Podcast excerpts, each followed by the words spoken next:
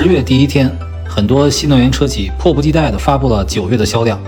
过节还加班，辛苦了。当然，我和小伙伴们也挺辛苦的。一般行业协会发布销量数据是十号左右。为什么这些企业提前呢？因为很多是上市公司，数据做不得假，早发布让股东们安心，显得实诚。没上市的呢，就赶紧把喜报贴出来，有利于融资。我就把这些发布了销量的新能源企业的成绩按顺序点评一下。咱们也不分什么新势力、老势力了，实力最强的两家，比亚迪和特斯拉都没有发布，当然他们也一定会遥遥领先。据称，比亚迪九月销量达到了十六点五万辆。除此之外，排在第一的是埃安，九月销量三万零一十六台。埃安的实力非常强，前不久刚刚高调亮相了零百加速一点九秒的超跑 Hyper SSR。目前主销车型是埃安 V 和 Y。前几天埃安 Y Plus 上市，这是埃安 Y 的补充款车型。相信能够继续带动销量。埃安今年总交付量超过十八万台，但也只是比比亚迪九月的销量多了一万多而已。在后面的企业差距就更大一些。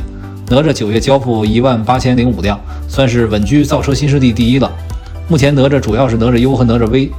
哪吒新款主力车型哪吒 S 已经上市两个月，官方披露的数据是订单一万五，不知道能否继续带动哪吒的销量。理想汽车九月超过了领跑，回归新势力第二名。共交付一万一千五百三十一辆，其中理想 L9 号称首月交付破万。作为一款售价四十五点九八万元的大型 SUV，这个数据相当不错。理想 ONE 销量只有一千四百零八辆了，正在退出第十五台。这段时间，理想发布产品节奏有点乱。九月三十日同时发布了 L8 和 L7、L9 的高额订单能不能持续呢？理想从一款车型到多款车型，用户还得适应。而且从图表可以看出。理想今年各月销量变化不均，六月达到高点，四月、八月较低。四月主要是疫情，八月可能有产能调整的原因。理想的势头还需要观察。再下面是领跑，九月交付一万一千零三十九辆，比七八月都略低。目前自己定位为站稳新势力第一阵营。领跑目前 T 零三和 C 幺幺差不多各占一半。中大型三厢轿车 C 零幺刚刚上市，会继续拉动销售。但是领跑二十九日在香港上市，连续两天大跌。可以说当前喜忧参半，未来继续回升。九月交付一万零八百七十八辆，为三季度最高。而且 ET 五开始交付，但是总觉得势头不够凶猛，新品带不动。北京时间十月八日零点，未来将在柏林举行发布会，宣布大举进军欧洲。i t o 问界九月交付一万零一百四十二辆，再创新高。这个品牌自从上市以来，一个月比一个月高，说明华为的品牌影响力很强。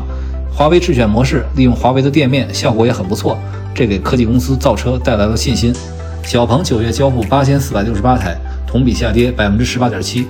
六月以来不断走低，但是从一至九月的总交付量来看，还是高于蔚来和理想。近期小鹏 G 九刚刚上市就修改 SKU，可谓震惊业界。小鹏 G 九这款车实力很强，对小鹏下一步发展至为关键。因为小鹏 G 三太老，和竞品相比没有靠谱的 SUV，而且 G9 又是高端旗舰，现在 PC 劲头不足了。P5 也接不上班，如果 G9 卖不好，后面的劲头存疑。极客只靠 Zeekr 001一款车，已经快追上小鹏了。九月交付八千二百七十六辆，创单月交付新高，而且是自打免费更换了高通八幺五五芯片，连续三个月创新高。合创九月交付三千零一十一辆，环比增长百分之五十八点二二。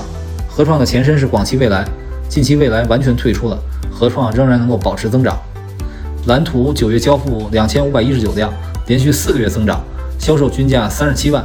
目前梦想家已经有超越蓝图福瑞的势头。刚刚上市不久的智己，九月交付再次破千，达到一千零一十九辆，比八月略高，算是一个稳健的开始。还有一些没有或者不愿意发布销量的企业，比如威马、极狐，你们真得注意了。其实这几个月以来，在整体大盘增长的背景下，格局也在悄悄发生变化。特斯拉传言降价，举座皆惊。几家新势力企业阵脚不稳，隐忧出现。阿维塔、长安新能源等企业重磅车型的加入，让人更加期待。